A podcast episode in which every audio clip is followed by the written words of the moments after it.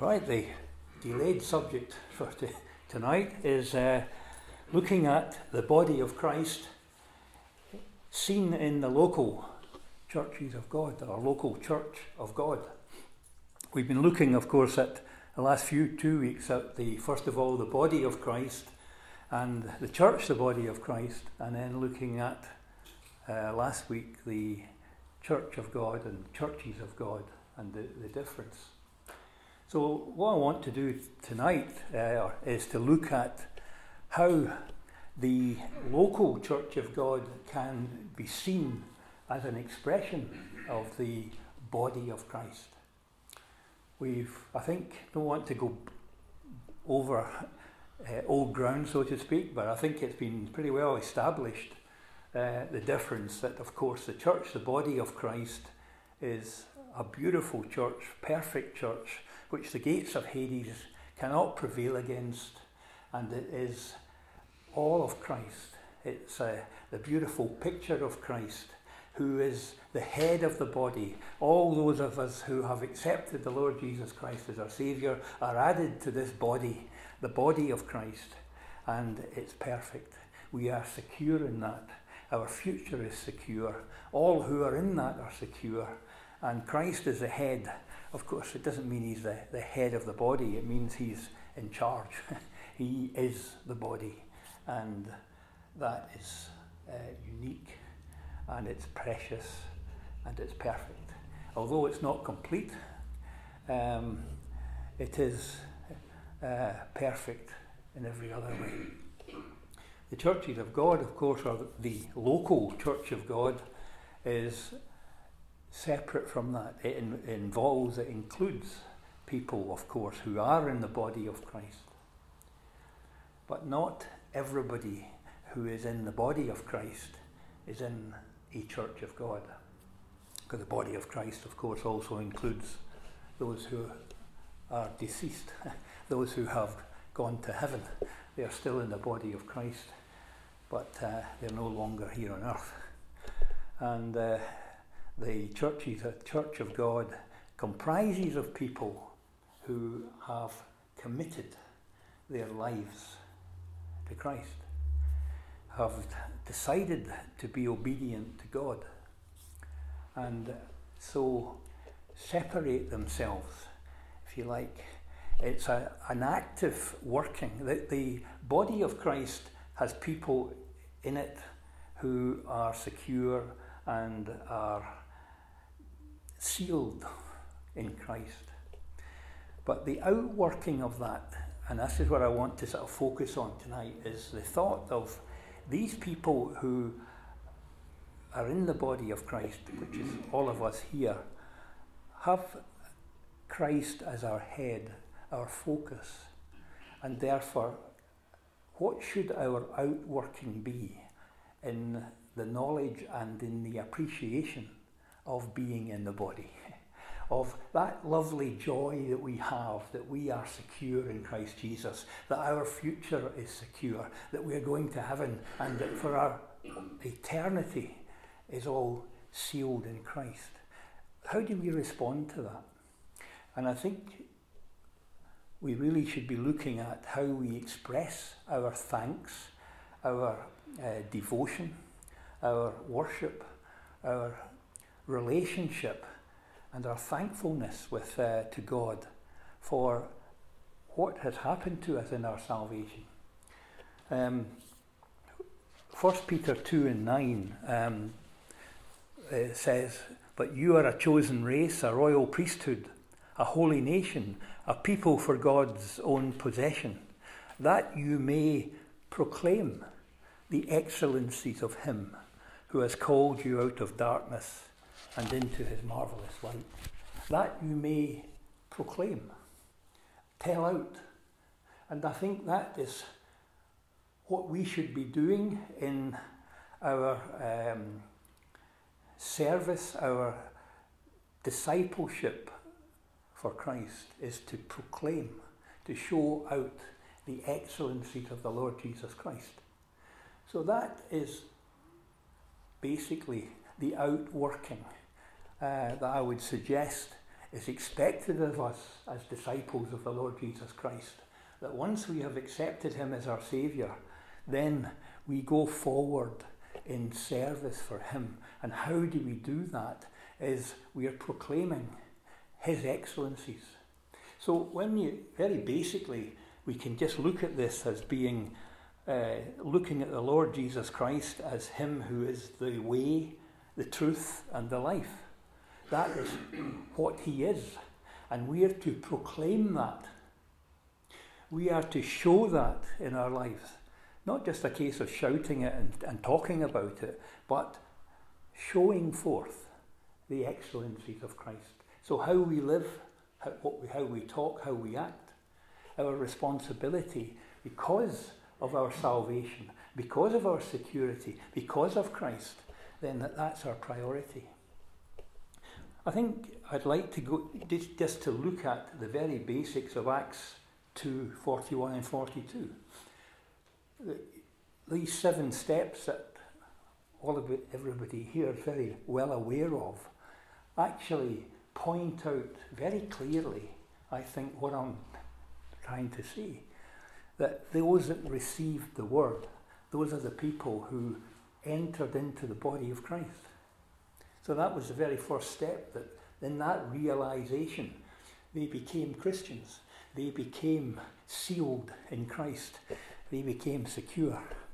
And then the next step was not just to hide that away and to um, just enjoy that in secret, so to speak, and just to sit back and wait for the coming of the Lord. There was the next step was to be baptism, which of course was to, to show people uh, what had happened in that sealing and that security and that joy that we have in accepting Christ as a Saviour is that we die with Him and we are raised with Him.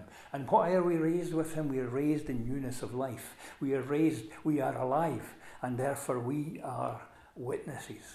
We are becoming Christians who have to now act. And that comes again from the appreciation and the realization of our salvation, and therefore the proclaiming the showing forth starts, if you like, with the baptism, because uh, we are going forward. We have decided, we've made a decision that we are going to be disciples. The third one, of course, is to be added, and the added bit, of course, is to be added to look for like minded people who want to be obedient to Christ, who want to acknowledge Him as Lord, and that they see Him as the King of the kingdom and that they want to submit themselves to that. And so the Lord Jesus Christ has taught so clearly, God has taught in His Word, that we should not be individuals, that we need to be collective. And so the adding is the first step of the collective, if you like. And you're adding yourself to a group of people who are of like mind. Now, of course, in the early churches in Acts, there only was one group of Christians, and probably it was a, a little bit easier. But today, of course, there are so many different groups of Christians that when you come, the difficulty comes to, well, who do you add yourself to? Well, this is where it's, you, you have to be led by the Spirit. You have to know the, your word. You have to get into the word of God to know what is God's design for us, what is His calling where is it He wants us to meet? And so you're looking for like minded people. You're looking for people who are seeking to be obedient to God. Now, our teaching, of course, would be you should look for a church of God. And that was what happened in Acts chapter 2. That you look for the, the local Church of God, which was just in Jerusalem. It was the only Church of God at that time, and it was the only group of Christians at that time. So it was um, kind of straightforward. But today, we are looking for the importance of obedience, the importance of truth, the importance of the way. And if we would like to believe and to teach that if you have an open mind and heart to God, and you're looking to Him to guide and direct you, you need to know what is truth. You need to know what is the faith, What is it the uh, teaching is from Scriptures that guides us to who we should be added to? On the, the, the next of the group of the collectors is that they continued steadfastly in the apostles' teaching. And that what naturally leads on to that. The apostles' teaching came from Christ. Christ, as you know, he devoted so much of his time to teaching the disciples or preparing the apostles. He spent 40 days after his resurrection teaching the things concerning the kingdom. And that's how important it was to Christ that he prepared these men uh, to be steeped in the Word of God, which was coming from the mouth of Christ. And therefore, they were being given the responsibility of proclaiming that. They were given the responsibility, given the responsibility with the addition of Paul, who met the Lord after his resurrection uh, on the road to Damascus, that they were appointed to be teachers. They were appointed to be proclaiming the, the apostles' teaching, which it was with the headed, was from Christ. It was the Word of God. And so that was going forward, and it was a, a teaching of the Word of God that was so crucial in, again, the establishing of the churches of God. And it's just as important today in establishing us in that we are in, to believe we are in the right place amongst the right people because the apostles' teaching is where it started. And of course, the New Testament is all about the apostles' teaching. And that is what we need to know and understand. And we continue steadfastly. And again, what is it that motivates us in that? It goes back to the body of Christ. Because we Christ died for us. He, he suffered and died and rose again, and He's called us. And therefore, the motivation of, because of our security and our salvation, is that we should be in the Word, being revitalized, being motivated to be a proclaimers of the apostles' teaching. And it's incumbent on each one of us to know what is the apostles' teaching and to be able to look at, know the scriptures, to understand them, and to be able to talk to others who might ask the same question What is the Apostles' teaching? What is this kingdom of God that the Lord Jesus took 40 days to? Out of a time when he's longing to go back to his Father, to give to the apostles to establish them so that this would be taught and that the kingdom of God would be established on earth and it would be a place for his Father to come and dwell.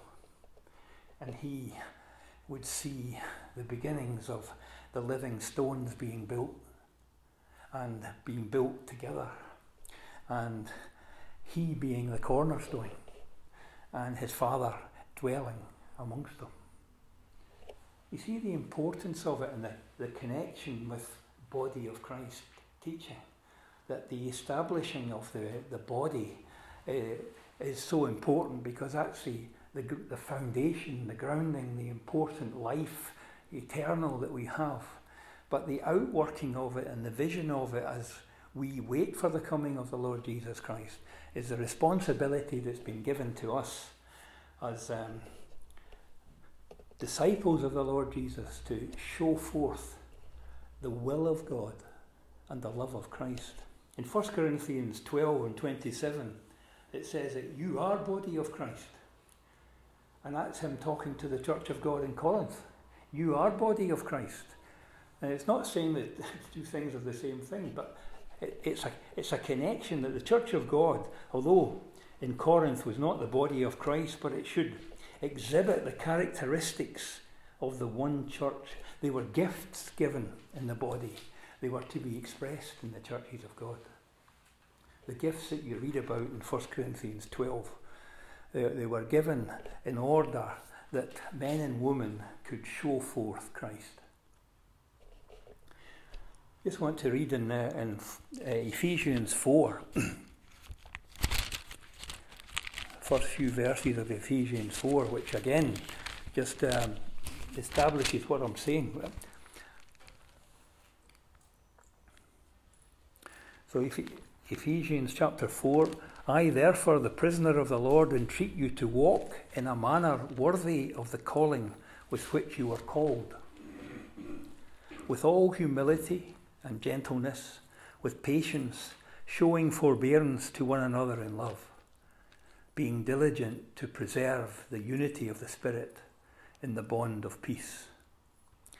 That, in that few verses, it talks about walking worthily of our calling, our calling into the body of Christ, our calling to salvation.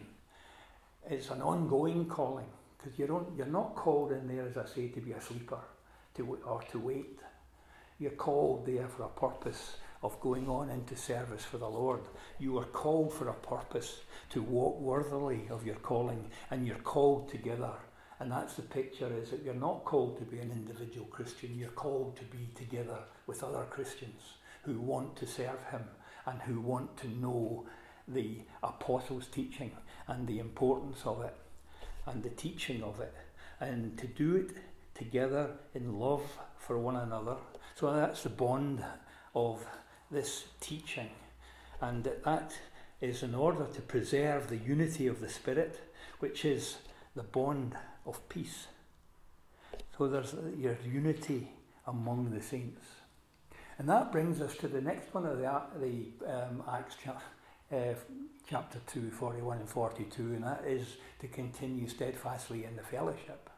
And that again is just establishing again what I'm saying about the importance of unity, the importance of coming together with like minded Christians, the importance of being steeped in the apostles' teaching, which is in effect, the Word of God the, came from the mouth of Christ. And the fellowship, which is what we call ourselves uh, as the combination of the churches of God together, which form the house of God, which form the fellowship. And that fellowship is established in unity. And the importance of unity will be Ian will be going on talking about this next week, and I don't want to overstep, but uh, it, it's difficult not to mention it uh, because fellowship is all about unity, and then that's what something that we importantly have uh, take put a great store on in churches of God, not just in the unity or the um, the unity of the elderhood, but the, the unity of churches of God that what happens in the Church of God in Manchester is the same that happens in every other Church of God. And that unity, again, needs to be seen. It's fellowship together and the outworking of love and peace is seen in that fellowship coming together as one. And it, again, we go back to, it's been said already, we keep saying in John 17, when the Lord Jesus prayed that they may be one as we are one, as the Father and the Son were, and the Holy Spirit were one. That is the oneness that he was praying for, and that is the oneness that we should be striving after. Uh, not just a oneness of the mind of Christ, which is we strive for, but the oneness together as saints, loving one another, caring for one another, and just wanting to be united in doctrine, our belief of a doctrine, and that what we are doing is something that's secure and important in our lives. You then go on to the breaking of the bread and the prayers. I'm skipping over that not because they're less important, but um, it's all part of the uh, establishing of the doctrine, the establishing of the apostles' teaching, the establishing of us searching the scriptures and looking at what early Christians did that were guided by the Holy Spirit and guided by the apostles' teaching, that we follow suit. and therefore we are confident in as much that we can um,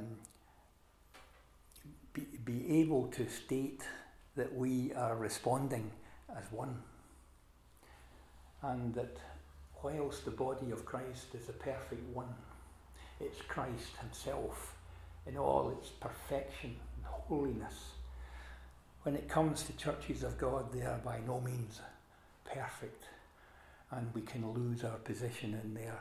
Therefore, there's a need for us to strive, there's a need for us to work.